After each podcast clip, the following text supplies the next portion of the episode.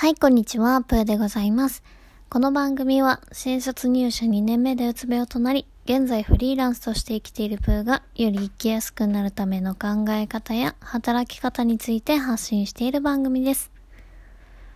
今回は、ライターやブロガーにおすすめなノートパソコンを紹介。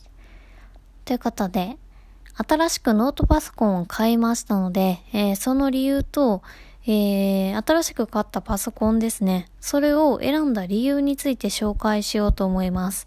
え、私が買ったのが、Surface Laptop 2というですね、Windows から出ているノートパソコンですね。えー、このパソコンは、文章を書く方とか、あと大学生の方とかにはすごく合っているかなというふうに思います。逆に動画編集とかちょっと重めなタスクをする方には、えー、っとね、MacBook Pro とか、ちょっと高いパソコンの方がいいと思いますね。で、このパソコンはすごくコスパがいいし、軽くて持ち運びにもすごく良かったので、えー、昨日かなおとついか、おとつい、えー、現金一括支払いで買ってきました。その理由をまずは紹介しようと思います。えー、一つ目は、今のパソコンが重くて持ち運べないから。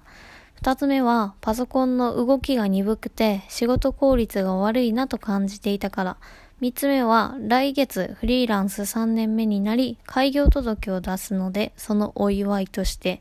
という理由で買い替えを決断してきました。実に7年ぶりぐらいにノートパソコンを買い替えることになりましたね。いやー、よく使っていたなというふうに本当に思いますね。で、まあ今のパソコンはですね、もともと持ち運びとかを全く考えていなかったので、えー、かなりサイズも大きいですし、えー、もう持ち運びには向いていないような重さなんですよね。なので、私はフリーランスになってからも、もうずっと変わらず自宅で作業をしていて、なんか一度もそういうおしゃれなカフェでパソコン開いて作業みたいなことは一切やったことがないんですよね。まあ、それはそれで変にお金がかからないのでいいんですけども、まあ仕事とプライベートの切り替えが非常に難しいなとか、まあそれでしんどくなっていたところもあったので、ちょっと外でもう仕事ができるようにしようかなという点が、まあ1点目ですね。で、あとはもう7年も使っているので、さすがに動きが鈍いなという点とか、まあ仕事効率をさらに上げるには、いいパソコン、仕事道具にはお金をかけようかなという点ですね。そして実は来月、まあ5月の16ぐらいかな、に私はフリーランスになってから、もうちょうど、えー、2年が経ちまして、フリーランス3年目に突入します。で、開業届というですね、まあ、説明するのめんどくさいんで割愛するんですけど、個人事業主になるために、まあ必要な書類というのを、まあ税務署に出すですね、まあそういう作業がありまして、それも、えー、今年出そうかなと思っていて、まあ、それやったらね、経費にもできるしいいかなと思って買いました。まあ自分にとってもやっぱりこういう発信する仕事がすごく好きだなと思っているし、引き続きやっていきたいなという、まあ、決意の表れでもありますね。で、そんな中で Surface Laptop 2を選んだ理由、えー、3つあります。1つ目は軽い、薄い、そして持ち運びに最適な点。2つ目は Windows OS がすでに入っている点。3つ目はキャンペーン対象商品だった点。という3つの理由で Surface を選びました。もともとは MacBook Air というですね、まあ文章を書いたりとか、まあ多少の、なんやろうな、まあ資料作成とか、あとまあ会計処理ぐらいのことができるパソコンを買おうかなと思ってたんですけども、まあね、一つ目の軽いし薄いし持ち運びに最適という点は、サーフェイスも MacBook Air もまあ変わらなかったんですよね。で、Windows OS が入っているという点ですね。あの、Excel とか Word とかってあれ Windows のソフトなので、もし Mac を買うってなると、まあ新たになんかソフトを購入してインストールしなきゃいけないんですよね。で、まあどっちでもいいかなと思って、うーん、Mac でもいいかなと思ってたんですけども、まあ最終的にサーフェイスが、まあ、キャンペーンの対象で、で、実際に私山田電機で買ってきたんですけど、まあ、結構値引きもしてくださったので、まあ、サーフェイスでいっかっていう感じになりました。まあ、Mac にしようと思ってた理由が、まあ、私が今 iPhone を使ってるので、非常に動機がしやすいという点、あとまあ見た目もかっこいいなっていう点と、寝崩れしにくいから売る時にいいんじゃないかなと思って。まあ、Mac にしようかなと思ってました。でもなんか別に Mac じゃなくてもいいよなっていうのは まあ、この理由からすごく思っていて、で、同じような機種でなんかいいもの他にありますか？って聞いたら、今回購入した Surface Laptop 2をですね、紹介してくださって、で、見た目もすごくかっこいいし、えー、重さ、軽さ、重さ軽さじゃない、重さ、薄さ、あとスタイリッシュさも Mac とほぼ変わらなかったので、あ、全然いいやんと思って。しかも私もともと Windows ユーザーで Mac を利用したことがなかったんですよね。私の旦那さんが MacBook Pro を、えー、使ってるんですけど、なんかね、全然使い慣れなくて、ど、どこに、どう、なんやろ、何を押せばいいんかがちょっとわかんないみたいな 慣れたらいけるかなと思ってはいたんですけど、まあ、もともと慣れている Windows にした方が、まあ、初期から活躍しやすそうやなっていうのもありましたね。まあ、もし動画編集とかしたいんやったら、冒頭にも言った通り、えー、っと、この機種じゃ難しいので、MacBook Pro とか、ちょっと20万は普通に超えそうな機種を買うのがいいんじゃないかなというふうに思いますね。ちなみに Surface Laptop 2はですね、約15万円で買いましたね。まあ値引きしてくださって、